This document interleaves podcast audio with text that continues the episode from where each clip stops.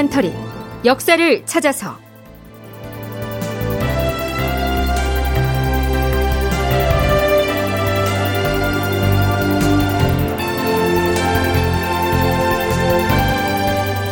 제 1033편 대동법 시행은 광해군의 업적일까?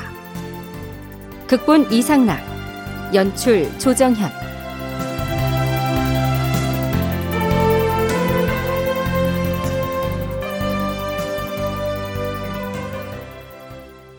여러분 안녕하십니까?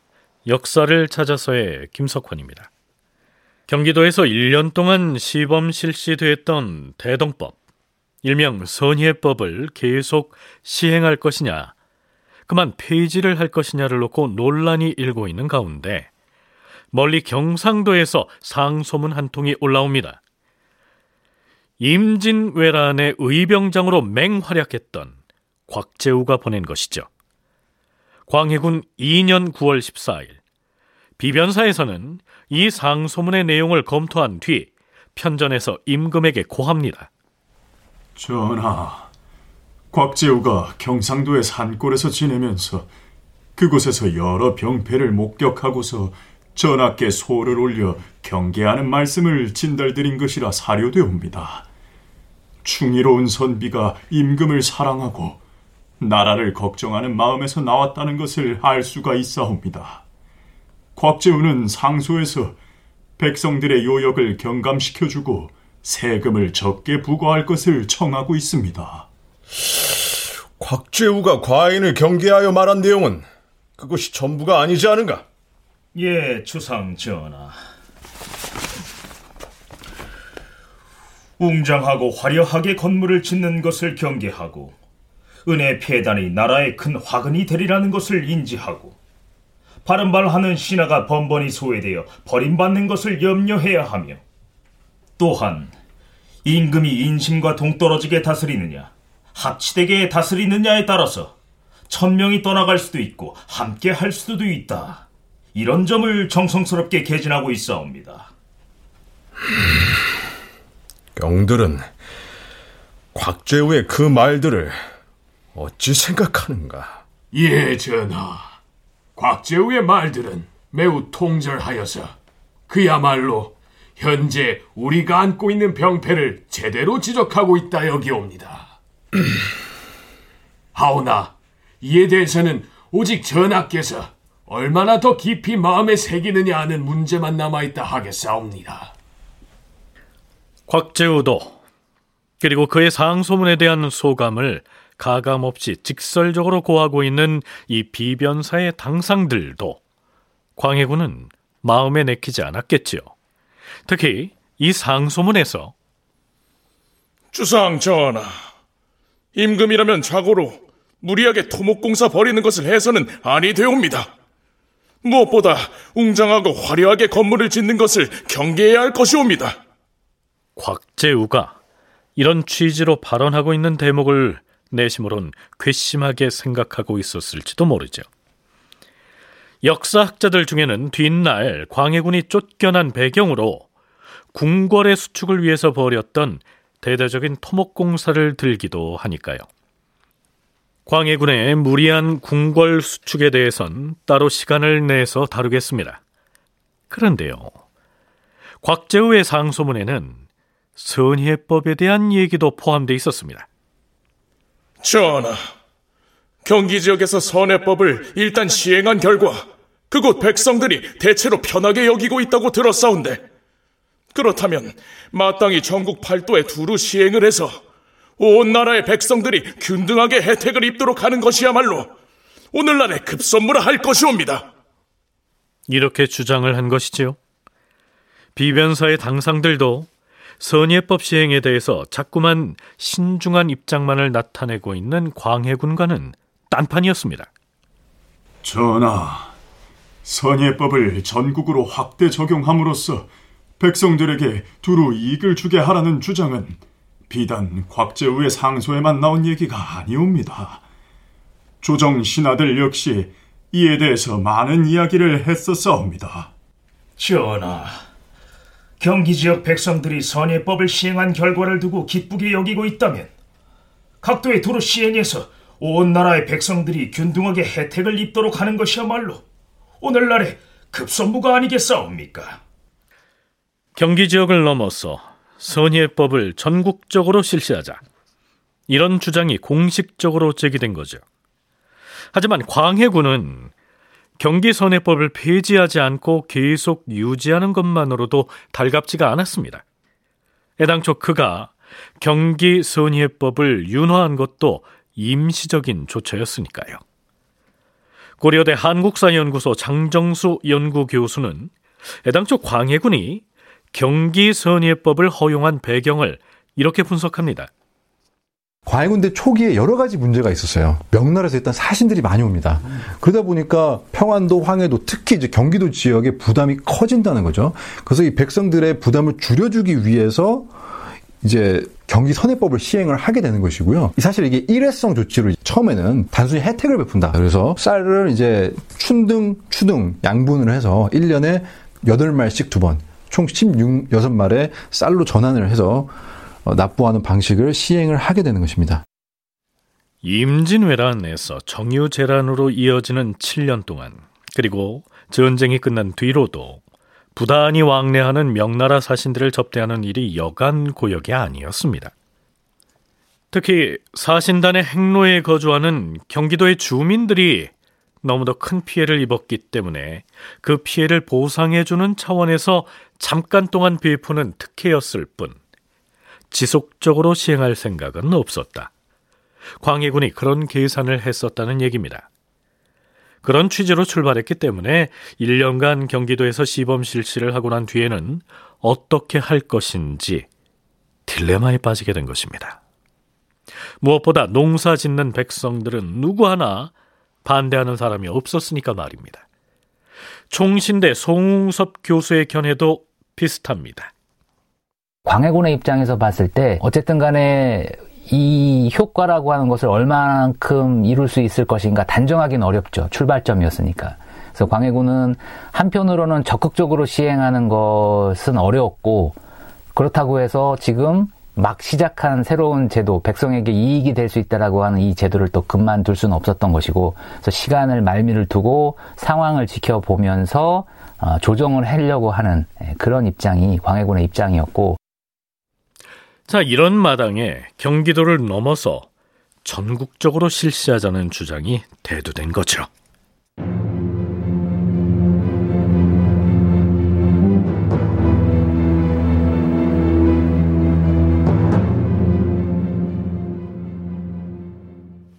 자, 어찌됐든 경기도에서는 선예법이 폐지되지 않고 계속 시행이 됩니다. 그런데요, 이번엔 강원도 감사인 홍서봉이 임금에게 계문을 올립니다. 강원도 감사, 즉 관찰사는 강원도의 행정을 총괄해서 다스리고 있는 지방 장관인데요. 자, 어떤 내용인지 살펴보자.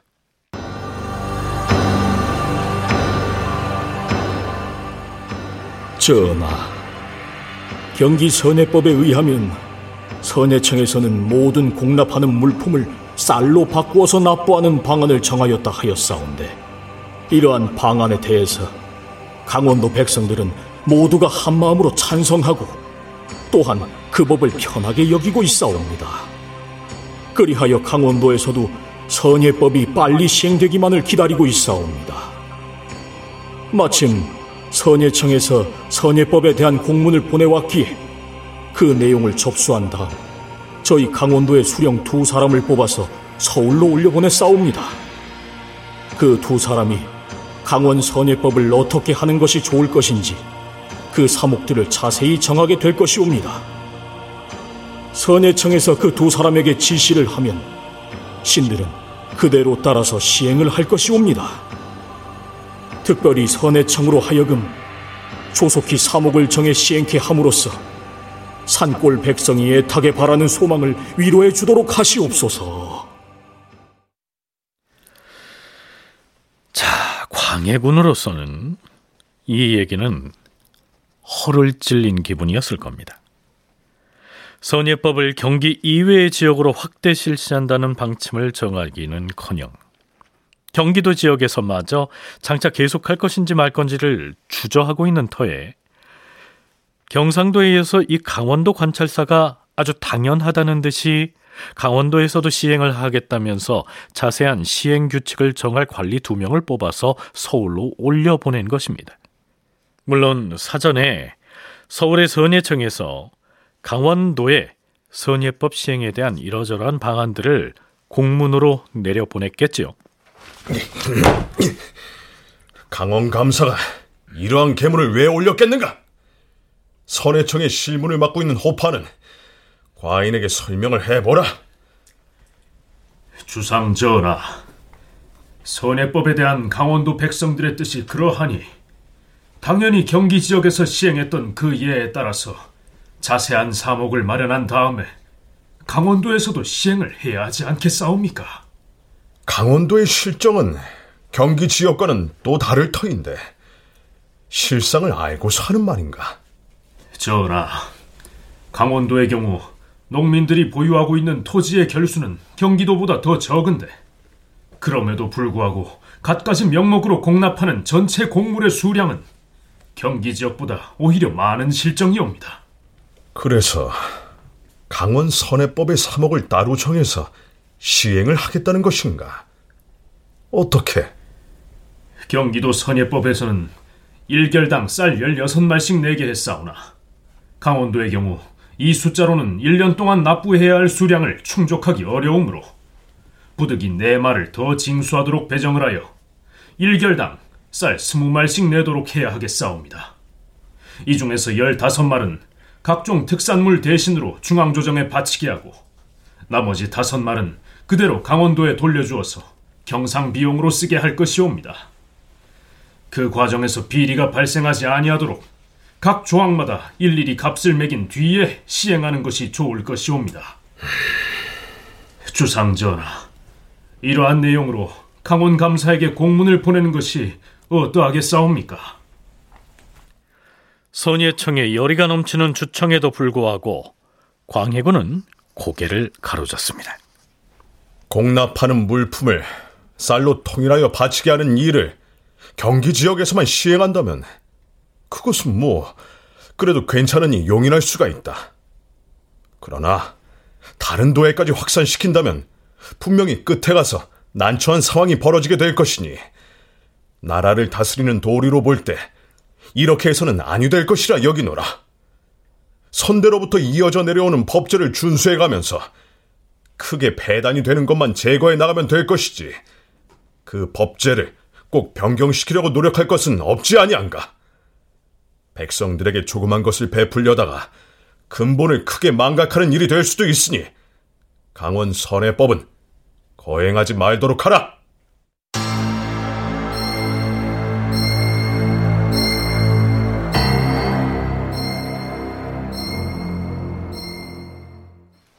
자, 강원도 관찰사와 선예청에서 애써 건의한 강원 선예법은 광해군으로부터 그렇게 일거에 거부당하고 맙니다.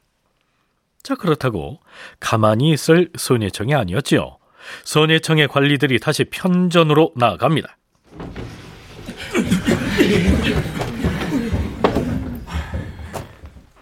주상 전하, 삼가 강원도에서 공납 품목을 쌀로 통일하자면서 올린 계문의 내용들을 보아하건대 예로부터 내려오던 공납의 법규와 관행 중에서 큰 폐단만을 제거하려는 의도가 담겨 있으니 그 뜻이 매우 훌륭하고 극진하다 하겠사옵니다. 그동안 시행해온 법은 만들어진 지가 매우 오래된 탓에 시간이 지나면서 크고 작은 폐단들이 생겨났사옵니다. 방납을 하는 몰입애들이 중간에서 교활한 짓을 일삼아 그 폐단이 쌓인 지가 이미 오래되었사옵니다. 그렇사옵니다, 전하. 백성들에게서 세금으로 징수한 쌀 가운데 10분의 5, 6은 박납인의 손에 들어가고 10분의 3, 4는 중간 상인의 손으로 들어가고 그 나머지 10분의 1, 2가 겨우 국고로 중당되옵니다. 백성들이 땀 흘려 생산한 것들을 모두 중간에서 농간하는 자들의 소굴에 다 탕진해버리는 셈이니 백성들은 나날이 공궁해지고 나라는 나날이 가난해지는 실정이옵니다. 고금 전하 어디에 이런 이치가 있겠사옵니까? 전하, 나라의 근본은 백성에게 있사옵니다.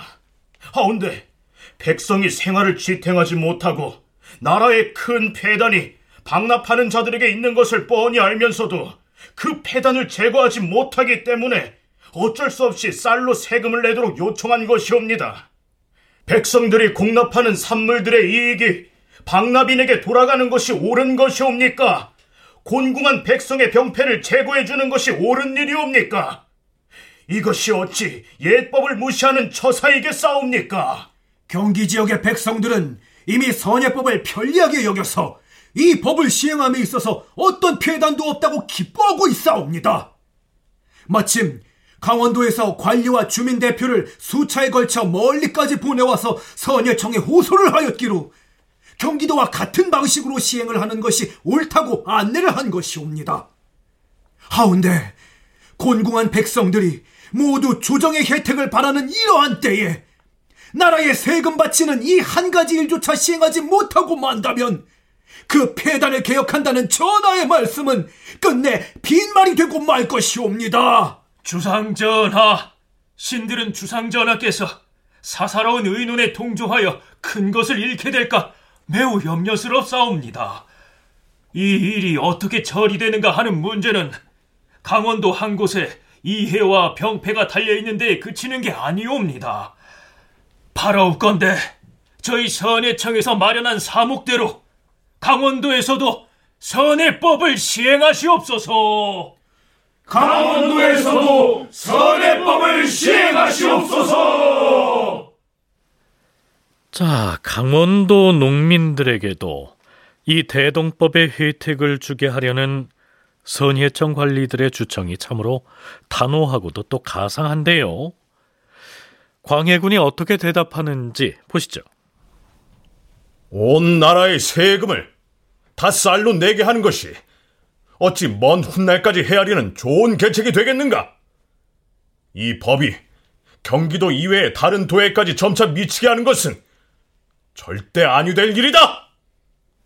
자, 광해군 때 처음으로 시행됐던 대동법의 대선. 여기서 마무리하겠습니다. 자, 그런데요. 그렇다면 이후로는 어떻게 됐을까요? 총신대 송웅섭 교수로부터 들어보시죠. 최초에 시행되는 것은 광해군 초라고 이제 할 수 있는데요. 경기도를 대상으로 해서 시행이 되었고 1624년 그러니까 인조 2년이죠. 인조 2년에는 강원도 지역으로 확대가 됩니다. 그리고 1651년인 효정 9년에는 충청도, 1658년인 효정 9년에는 전라도, 그리고 1677년 이제 숙종 3년이 되는데요. 요때는 이제 경상도 지역으로 시행이 되고 나중에 가면 1708년에는 황해도 지역으로 조금 다른 명목이긴 합니다만 황해도 지역까지 이제 확대가 되고 있어요. 처음 출발 때는 경기도라고 하는 비교적 관리가 가능한 제한된 지역에서 이제 실시되다가 이것의 이제 유용성들이 확인이 되면서 점차적으로 이제 늘려갔던 것이고요. 대동법, 즉 선예법이 광해군 때에 처음 시작된 것이 맞긴 맞습니다. 이것을 광해군의 개혁 정책이라고 부르는 것은 문제가 있지 않을까요? 시행 과정에서 보인 그의 미온적인 태도를 감안하면 말입니다. 다큐멘터리 역사를 찾아서 다음 시간에 계속하겠습니다.